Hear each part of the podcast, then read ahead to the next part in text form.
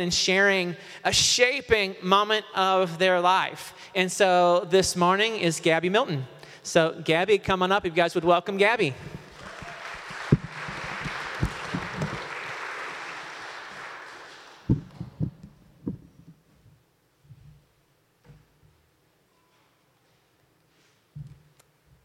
Good morning. Um, in when was it? Sorry. In February 2016, I took over um, the executive chef position at Big Rock Chop House in Birmingham. I'd previously been the sous chef and moved down a couple years ago, but um, I was super excited and super honored to be a female chef in my 30s running a $7 million operation. And on the first Friday, um, we had some regulars that would come in, Jim and Sue Chamberlain, and they asked for me to come out to the table. So I went out and chatted for a few minutes, and Jim said, Gabby, I want you to sit down and have a glass of wine with us. And I was like, okay. And a couple things you need to know about Jim is he's a larger than life Irish Catholic. Loves a good drink, loves to eat to excess, throws a great party, you know, all the things that chefs love. So we instantly bonded. And so I sat down, he ordered a cab um, made by Groth, who is a female winemaker. And he's like, Well, we're going to cheers to women because you're a woman chef. And so Sue and Tim, or Sue and Jim and I, and Vera, our general manager, are eating and drinking and hanging out. And we're talking about our families and all the things that we love. And finally, we get to food. And Jim talks about how much he loves Sue's um, short ribs and the places he, he's eaten in Italy and the things that he's done in Chicago and the stuff he's been in, in New York. And I'm like, oh my gosh, this guy's been all over the world. This is awesome. And then Sue talks about how she loves to bake and the things that she loves. And then Jim says, but Gabby, you know what I really love? Risotto. And I'm like, oh my God, me too. Well, that's great. And um, risotto is really hard to make, and it's a labor of love. And so I was like, ooh, maybe I can make risotto for Jim sometime. So they came every Friday night at five o'clock. They would come. And so it was about 6:30 at this point. I finished my wine and went back into the kitchen and made sure that was running and you know was there till the, the end of the night. And the next Friday, Vera, the general manager, came back and said, Chef, just so you know, Sue and Tim, Sue and Jim, sorry, I have friends who are Sue and Tim, so I get a little, little discombobulated. Um, Sue and Jim are coming in at five, and I was like, I was like, I'm making risotto. Don't tell him. I'll make sure he's happy about it.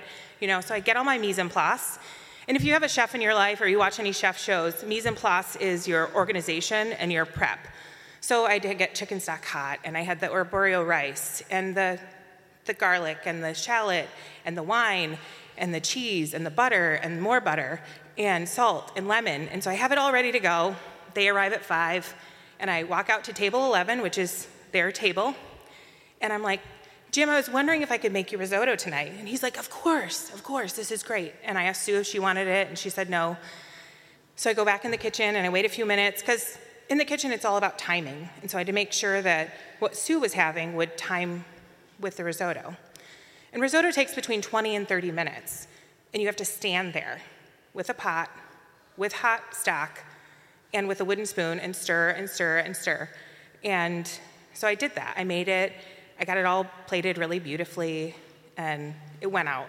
And I waited like five minutes, 10 minutes maybe. I was really nervous.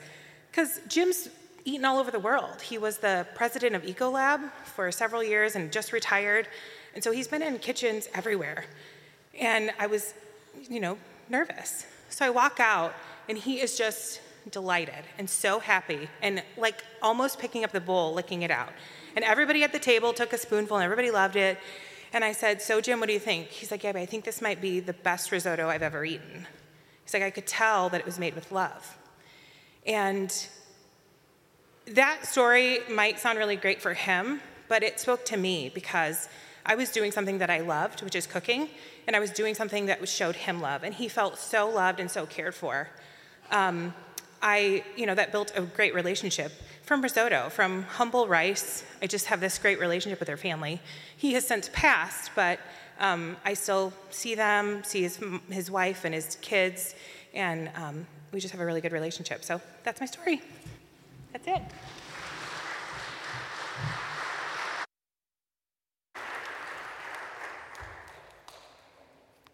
That is awesome. Gabby, thank you. I mean, uh, the, the Jewish community considers the table of the home the temple, the, the smaller temple, right? The temple doesn't actually exist anymore because it's destroyed, but the temple of the home is the table, right? Where you break bread together and you welcome people around it. So there is a holiness around eating and drinking around a table. I mean, we even see in the life of Jesus that pattern of eating and drinking with people and being together. I mean, those are some, that's, that's this part of this rich life, right? To have people around your table, to be invited to a table, to belong at a table, and to eat and to be there. That's the best parts. And so I love that story about making stuff with love and being able to share that with friends. Yeah, that's beautiful. It's one of the best parts of life. And, and, Gabby's made a career out of it. Uh, here at Genesis, we long to be a kind of a community. We can consider it a missional community of sorts, to have these missional communities that are gathering around the city to open up a table for people to belong, to sit at a table and enjoy the best things of life, to experience the peaks of life together around a meal, and also to experience the pits of life, the transitions of life around a table. If you've lived long enough, you know that there's these peaks and pits and transitions. And we need a table to pull around to belong at. And food is one of those things that pulls people around a table where everyone who is invited to that will come. So may we continue to be the kind of people and to model that, to pull out of love the right people around your table. And this week is a great week for that, right? For the 4th of July. We got some days off. So I pray that God would favor you and that we could pause for a moment and maybe widen our table this week. Include some people that maybe who are not, you know, who are not there. Because uh, I know there's people who are aching to belong, to belong someplace. And if you are widening your table, would you let the people know? Would you even be able to, to verbalize to them, you belong here? This was meant to be. Welcome, right? There's something so good of that. We had a couple people in our community yesterday who were widening their tables yesterday and throwing little neighborhood parties. I guess they partied so hard that none of them are here. Um, but it's, it's the longing, right? That, that we would be a people who be known for bringing people around our table. It's a beautiful thing. I love that story. So um, we're in the Psalms, and the Psalms teach us to pray, right? And so here's my start. In the seventh grade, when I was in the seventh grade, there was like, I don't know what there was going to be, but we knew that there was going to be this like talent show of sorts during the middle of the school day. And, um, and a few of my friends were going to lip sync to the song Paul Revere by the Beastie Boys right? It's when their album had just come out, their first well known sort of album had come out. And I don't know why I thought it would be helpful if I learned the song too. I don't know if I was fantasizing that one of them would all of a sudden get sick and they would need someone to be able to step in to the song, but I diligently learned the lyrics just in case. Um, it's maybe one of the only hip hop songs I know. Here's a little story I got to tell about three bad brothers you know so well. It started way back in history with uh, MC Rod, Mike D, and me, or something, right? So I'm really bad, and um, that's called flow, or the lack of flow, right? But we know those songs. Does uh, anybody else in here have flow?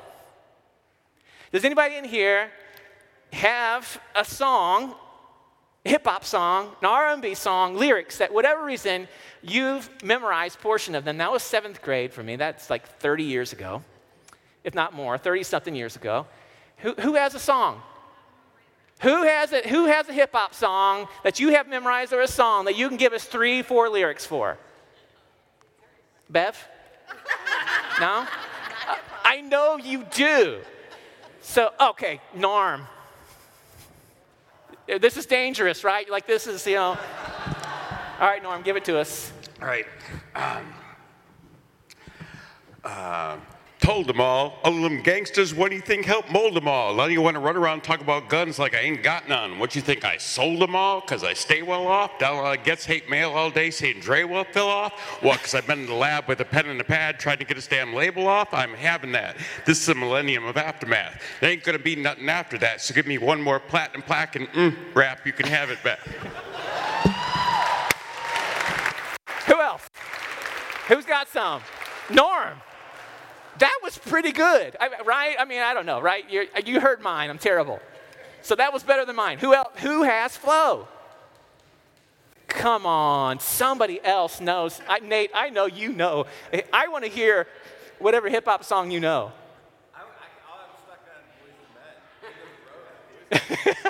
He's going to sing a little R&B song. Give us three lines. Oh yeah, Old Testament rap. OT rap. I'm doing the OT rap. OT rap. Old Testament rap.